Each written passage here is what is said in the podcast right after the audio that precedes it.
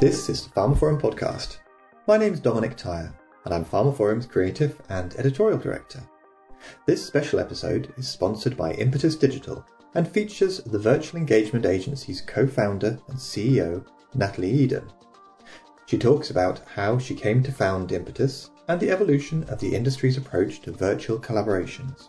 She also considers a year and a half into the evolving experience of our new normal environment, whether pharma's virtual collaborations have become more sophisticated. And there are also some tips on some of the most effective ways pharma companies can use virtual engagement approaches. You can find more details of this episode, including a download link for the podcast and information about other installments in the series at pharmaphorum.com forward slash podcast. The Pharmaphorum podcast is also available on iTunes, Spotify, Acast, and Stitcher, where you can find and subscribe to it by searching for Pharmaphorum.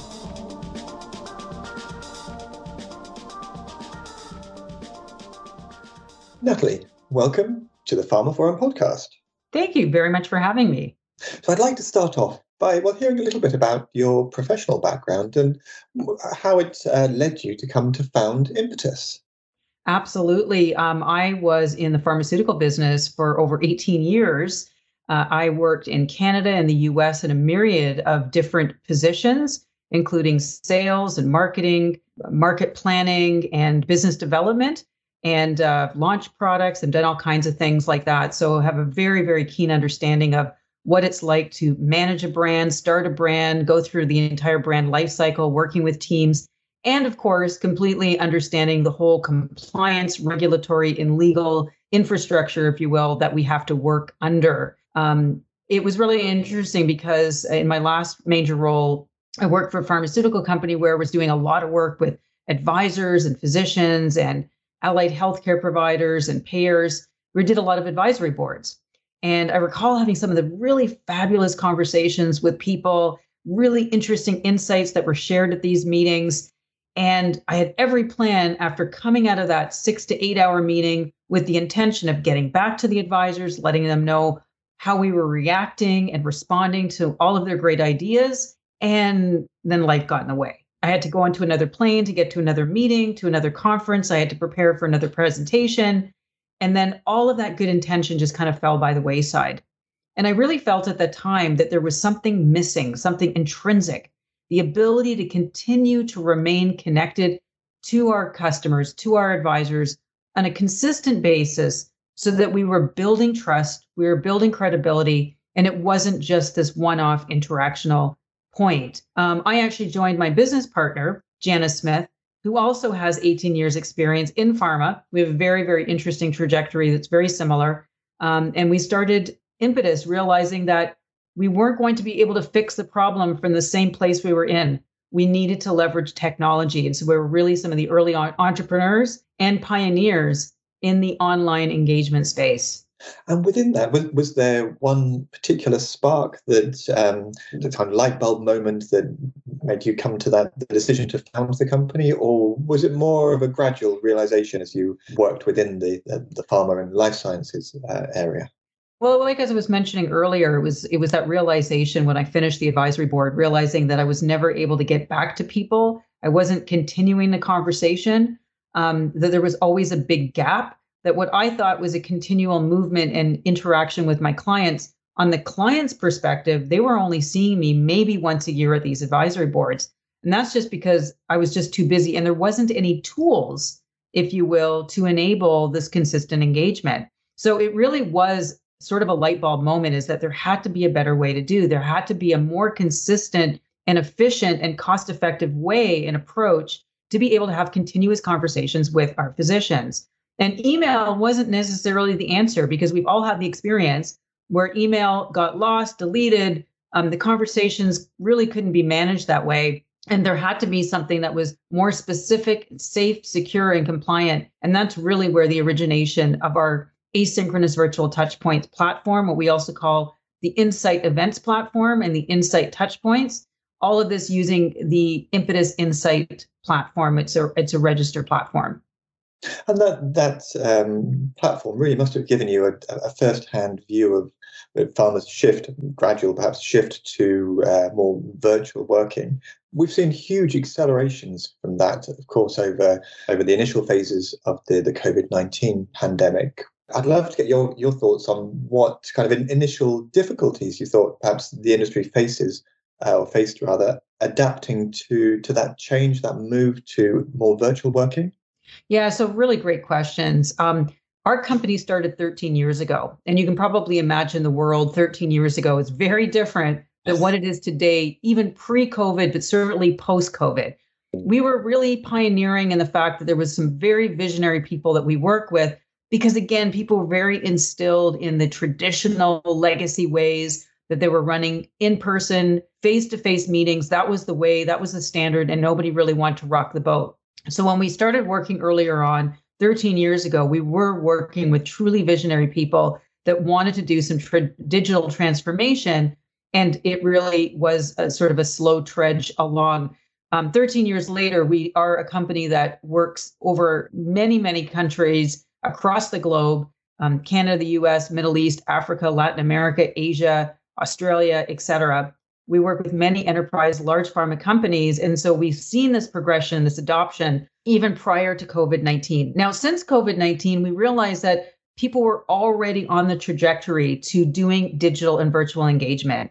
It was a really important part of people's omni-channel and multi-channel concepts meeting people to where they were what they need needed. We see a lot of newer physicians using multiple screens two to three screens in front of them at any given time and they weren't going to as many of these in-person meetings. Um, in addition, travel was difficult. People's schedules were really riddled with um, conflicts, et cetera. COVID 19 was an accelerant. It wasn't necessarily a change agent, it had just accelerated what was already happening. And so, what we did see is obviously some of the early adopters were already pursuing and pushing forward with what they were already doing with our asynchronous and synchronous virtual engagements with their customers.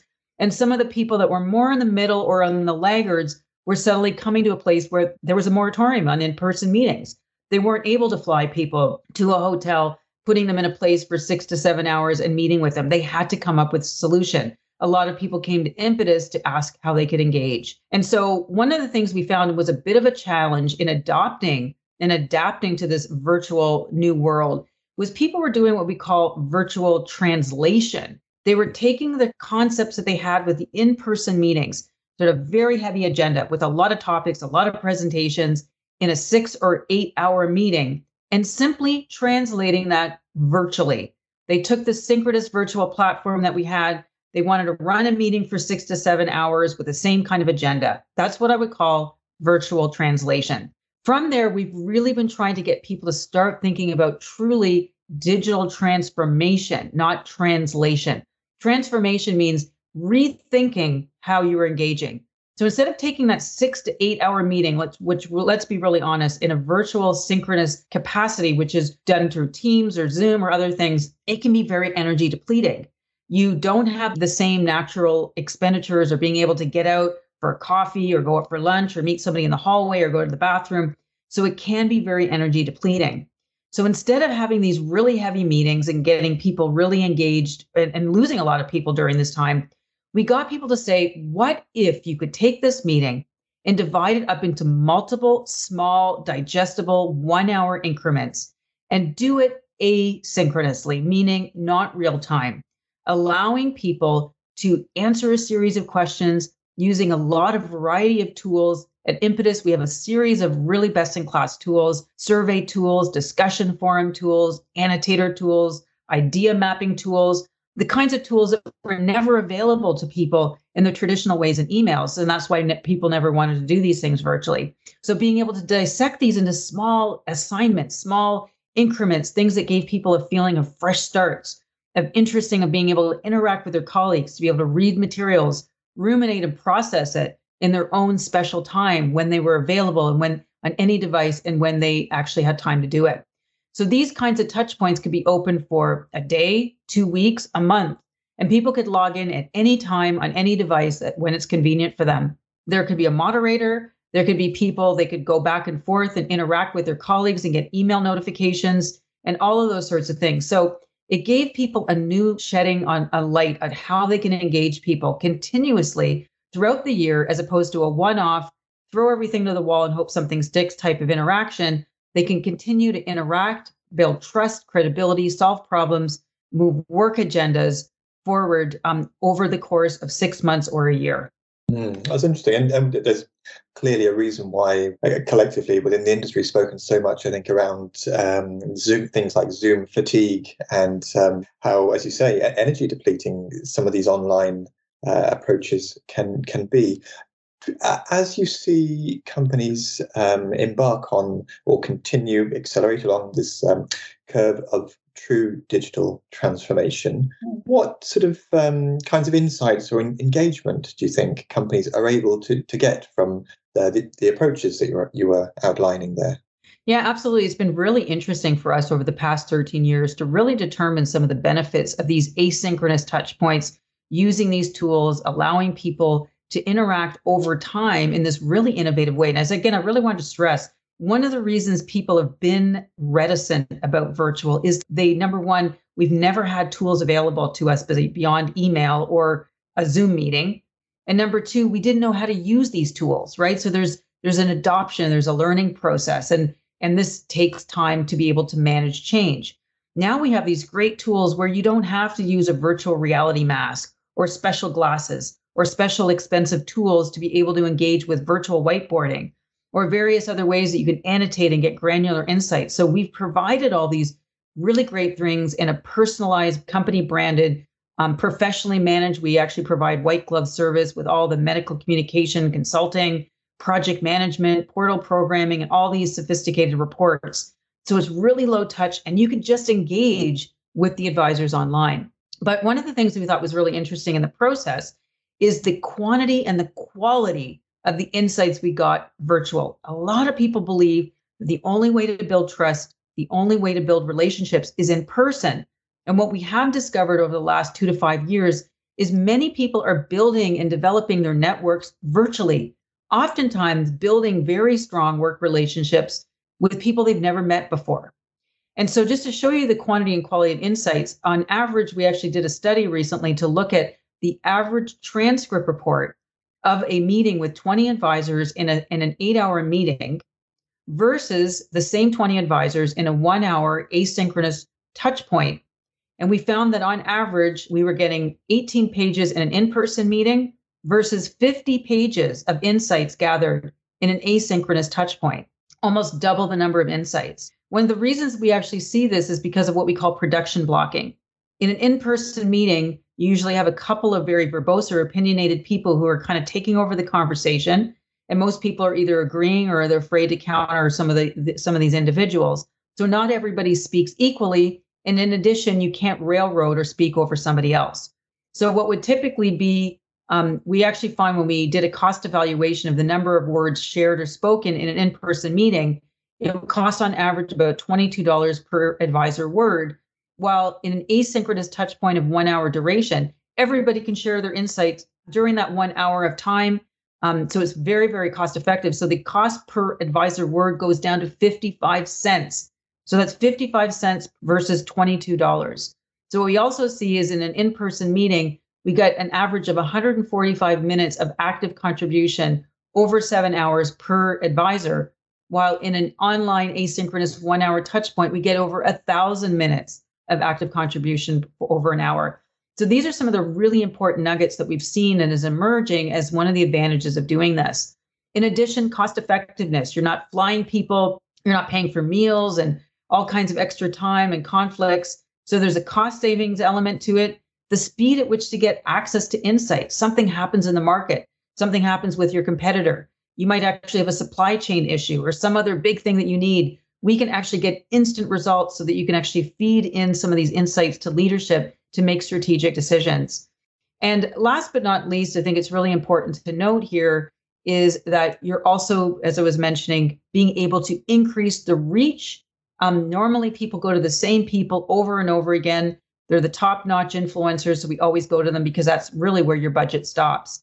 By using the same level of budget, you can actually increase the reach go to some of these more um, dispersed or regional advisors or influencers. You can go to nurses, you can go to allied healthcare providers, you can now speak to patients. And so you have a broader swath of people that you can interact with in a more frequent basis. So these are just some of the advantages that we've seen by using the platforms. And I, I guess I just want to also mention is a lot of information can be anonymized. For example, if you're using patients and you don't want the, you know anybody to be identified, we've all kinds of really interesting tools that we've never seen in in person. So we have live interpretation for synchronous virtual meetings so people can listen to presentations in their language of choice. We have instant translation buttons asynchronously so that you can participate in discussions in your own language and use translation to see what other people have said. Japanese, Chinese, Portuguese, Italian, it doesn't really matter. And this crosses, you know, time barriers or time issues, you know, time zone issues. So a lot of things that traditionally were issues about having in-person meetings are completely dismantled by using asynchronous. We're now, I, suppose, uh, around about a year and a half into the evolving experience of, of both the pandemic and the, the new environment or new normal, as uh, we keep hearing about, uh, that it has in, engendered. From your perspective, where do you see uh, the industry as a whole um, responding to um, the opportunities of virtual collaboration? Do you see some companies waiting for a return to face to face, or do you think um, the industry has fully embraced this new normal? Yeah, and it's actually a great question because it's not only impacting what they're feeling towards how they're approaching the business and the traditional pharma business model, which has always been pharmaceutical sales rep or me- uh, medical science liaison going into the field, meeting people face to face. We realized that that was starting to dwindle with a lot of lo- new legislation and changes and requirements. And now with COVID 19, it's making it even more difficult to do this.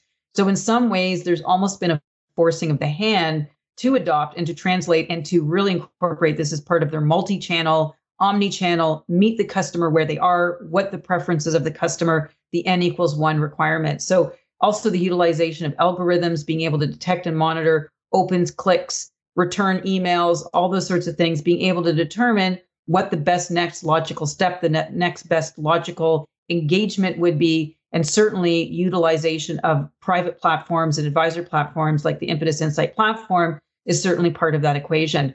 So I think it's also an interesting equation as it relates to the adoption of the work from home momentum.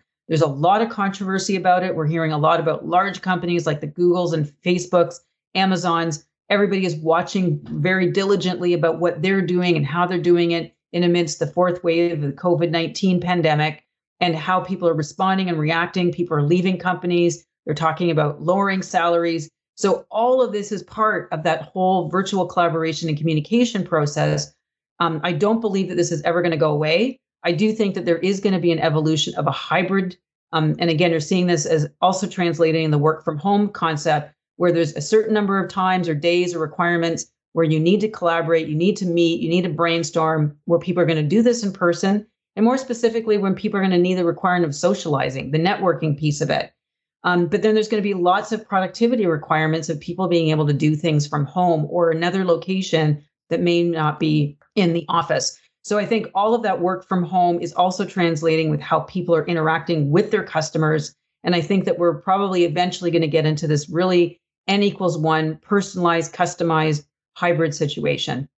And looking to, to the future as this um, the picture um, continues to, to evolve, where where do you see the next steps for virtual engagement? Uh, you, is it going to become increasingly sophisticated? Absolutely. We're already starting to see people moving towards this. We've always been engaging with the asynchronous and the synchronous touch points with our clients.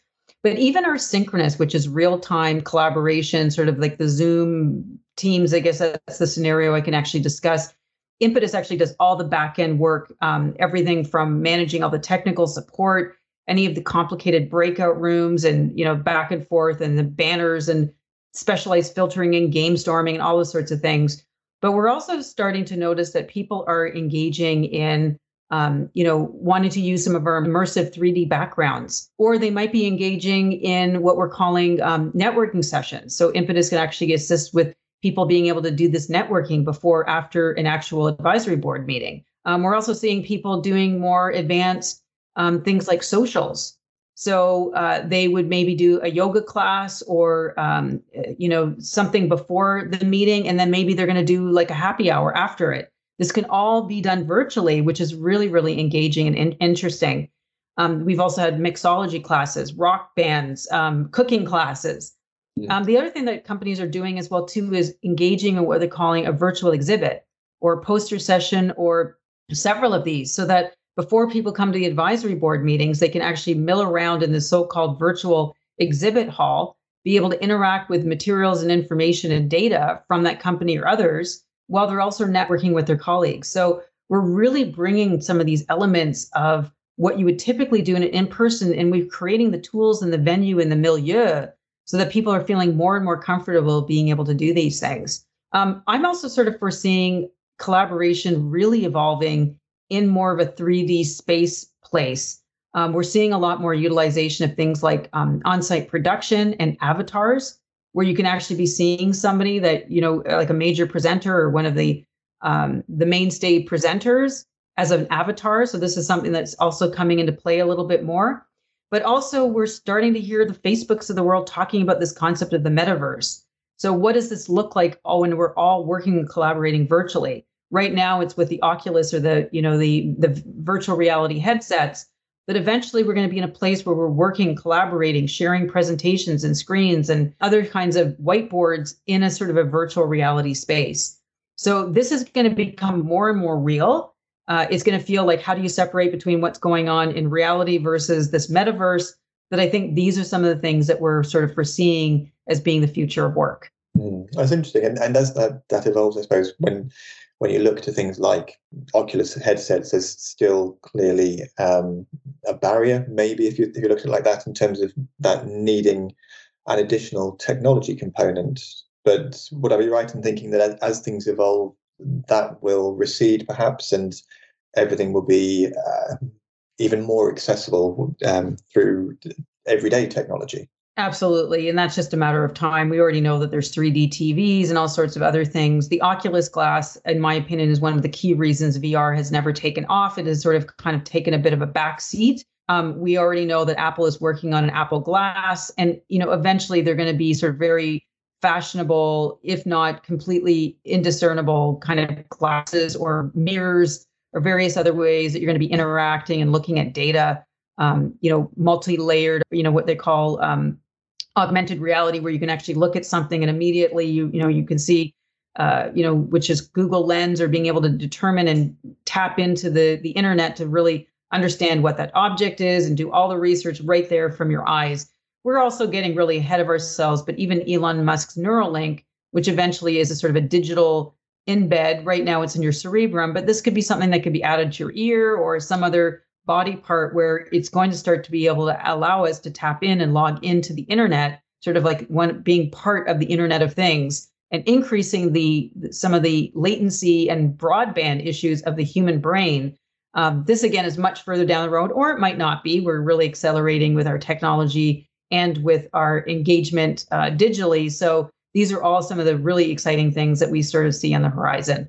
So to round up this episode of the podcast, I'd, I'd really like to get your thoughts on what things pharma companies could be doing now that would be the most effective ways of uh, using virtual engagement approaches. what, what, what are your top tips for listeners? Yeah, my main thing is is really just you know as the old Steve Jobs cliche, uh, you know, stay foolish, stay hungry. It's this is an opportune time of not getting really stuck in over compliance, over legislating, legacy infrastructure, but really, you know, even if you have to start with a small committee, I know we usually have these innovation centers of excellence and what have you. Ideally, you would like this to be the mindset of a company, but even just starting small and having that seeding is you really need to give people the bandwidth and the opportunity to really expand and do something different. Um, if we get sort of stuck in the ruts of the way we've always been doing things, we're not going to be able to have that clear mindset and view into the journey of a true transformation. At the end of the day, it's really going to come down to a modification of the business model of pharma. It's changing even the endpoints of what we deem to be success metrics and the typical P&L statements we need to sort of look beyond just the financials and look more at some of the resiliency and the social endpoints. What are we doing to the environment? How are we doing our work? How do we look at supply chain? How do we get beyond just efficiency and look at resilience? How do we look at the resiliency of the clinical endpoints that we use in our trials? If we ever get stuck in a moratorium, are we really in a place where we can do discovery and innovation um, in in uh, decentralized trials or hybrid trials? Are we really, really focused on the patient and how they perceive the endpoints to be truly useful in their life and not just what we think from our standpoint? So, truly looking at crowdsourcing, really involving the patients, um, and really starting to look at new models around blockchain, encryption, um, being able to put data out there in a way that's available and accessible to everybody, and really being able to tap into sort of these open databases where we kind of blur the lines between what's company A and company B, being able to come in, try to solve a problem, finding new and interesting ways to leverage um, investments and getting people involved, um, and really kind of rethinking the idea of beyond chemical entities to start thinking about digital therapeutics, apps, and um, all sorts of partnerships out of the traditional pharma. So there's a million things that we can do around discovery, use of quantum computers, development of materials in silico for uh, faster and cheaper discovery, and then being able to look at new business models, going beyond the idea of purchasing, uh, and this is actually beyond just pharma, but the traditional ways that we've looked at payments for products, drugs, hospitals, looking at crowdsourcing and using caregivers, not looking at a shortage of beds at the hospitals, but looking at people and, and being able to keep them at home and being able to use the home and car as points of care um, in this sort of a care equation and, and leveraging tools like the um, the Siris and the Alexas, um, even people like the uh, Best Buy Health and being able to use companies like Geek Squad who are going to be doing in-person meetings and being able to help some of the aged people living at home who might be uh, more senior. So there's a million different ideas about how to do healthcare differently, and uh, pharma just sort of taking that courageous move um, into starting to think and being able to use futurists inside their organizations.